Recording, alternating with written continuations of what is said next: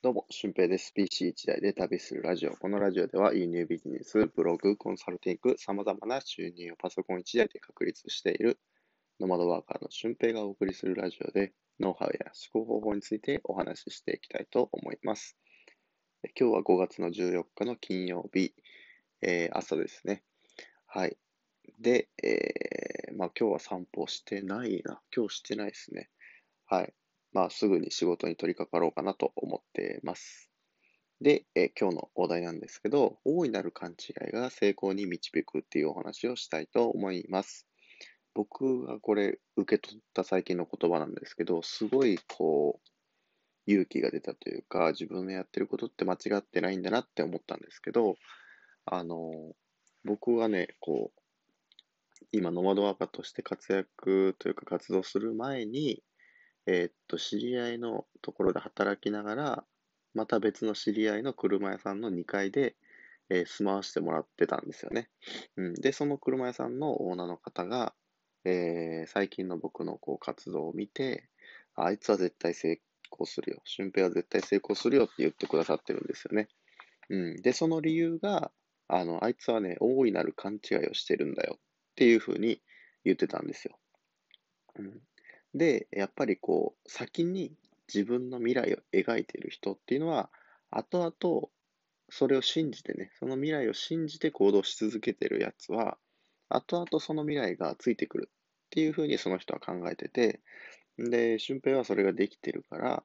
後々それがついてくるから、今絶対に頑張った方がいいよっていうふうにおっしゃってくれてるんですよね。うん。まあいろんな事業も僕持ってて、えー、並行して立ち上げたりもしてるんですけど、かなり大変だし、自信とかもね、なくなっていったりするんですけどね、時にはね。でも、こう、人と人との関わりを大事にしてるっていう部分もあるから、えー、絶対周りには誰かがいてくれる。で、そう考えると、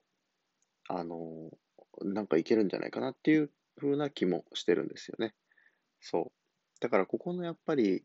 あの、意識の下のさらに意識っていうところが、あの、大いなる勘違いを生み出すんじゃないかなって思うんですけど、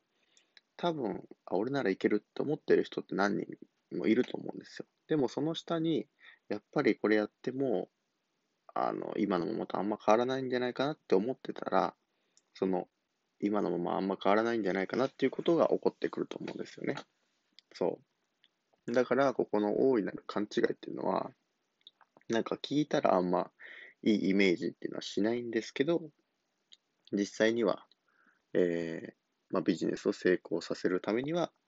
必要なのかもしれないですよね。うん。そう。だから僕も、あの、言われるまで気づかなかったんですけど、結構こう、こういうことするって公言したりとか、うん、こんな風なことが起こるよっていう風なことを言ったりもするんですよね。まだ起こってないけど。うん。でもそれでもいいと思うんですよ。もともと前例がないことをやっているんであれば、それっていうのが普通だし、えー、これからやっていくっていうふうなこと。で、それでまあ失敗したとしても自分に残ることって絶対あるから、えー、ぜひね、そこはチャレンジしていこうかなと思っております。はい。で、まあこのチャレンジするための、今回はその意識的なお話をしているので、まあ、それをさらに深掘っていくと、そうですね、えー、チャレンジしていくこと、そう、不安を取り除くためには行動が必要っていうふうなお話を以前したんですけど、やっぱりそこの、えー、行動していくためには、エネルギーの質と量が大事だったりするんですよね。うん、で、エネルギーの量っていうのは結構マイナスなイメージ。何クソって思ったりとか、あいつを見返してやると思ったりとか、他の人が羨ましいからそれを超えてやるっていう風なエネルギーが、エネルギーの量となって出てくるので、うん、これが大きければ大きいほど、えー、行動した時のパワーというか、それは強いんですよね。で、でもそれだけじゃダメで、あの、ちゃんとエネルギーの質を伴ってないと、その行動に移した時も、なんかうまくいかないな。やる気めっちゃあるけど、なんかうまくいかないなっていう状態になっちゃうんですよね。うん。で、このエネルギーの質っていうのはどうやって高めていくかっていうと、やっぱり周りにその挑戦してる人を置いたりだとか、あと自分がその戦略的なことをいろいろと学んでいったりとか、もうスキル的な部分ですよね。うん。だ僕はこのやりたいことがある。で、それを、まあ、SNS だとか、えー、ブログだとかっていうふうなことを交えて、えー、やってる。うん。で、そこでの成果っていうのは正直わからないんですけど、あの、絶対に皆さんを後悔させないようなサービスっていうのを作って、えー、それをローンチしようかなと思ってるんですけどね。うん。まあ、っていうのを、まあ、同時並行的にいろいろとやっているわけなんですが、このエネルギーの質と量をやっぱり大事にしてほしいかなと思います。もう皆さんの中に諦めムードの人も多分いるかもしれません。うん。何回もやってきて何回も失敗してきたよっていう人もいるかもしれないんですけど、あの、まあ、失敗すると分かってるんであれば、その失敗するなっていう部分を変えて挑戦すればいいだけの話なんで、うん、僕もあのこれからオンラインコミュニティっていうのを作っていこうかなと思うんですけど、えー、金額設定の部分で、え、どうした方がいいのかなっていうふうなことを考えてて、もう何回も何回も書き直してるんですよね。うん。で、昨日、なんか、昨日かな、おとついかな、ふと、こう、もうこれでしっくりくるなっていうのを思いついて、それで攻めようっていうので、今動いてるんですけど、まあ、そういうふうにこう挑戦し続けていったら、価格設定もそうですけど、何回も何回も挑戦していったら、あ、これしっくりくるなっていうところが来るんですよ。で、しっくりくるなと思えたら、自分の行動ってもうサクサクサクサク進んでいくんですよね。うん。だからこれが大いなる勘違いにつながっていって、えー、成功に導くんじゃないかなと思うんです。そう。大概の人がこう一つの案で攻めようとして、あ、これダメだな。じゃあ次考えようか、考えれないな、で終わっちゃうんですけど、まあそうじゃなくて、これがダメだったら、あ、じゃあこういう人に向けて別の角度で、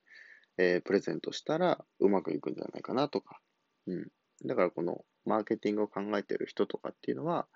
もう何通りもこう作戦っていうのを用意して、えー、お届けしたりもしてるんですよね。うん。だからここが一つ、あの、まあ、うまくいってる人っていうのは、素晴らしい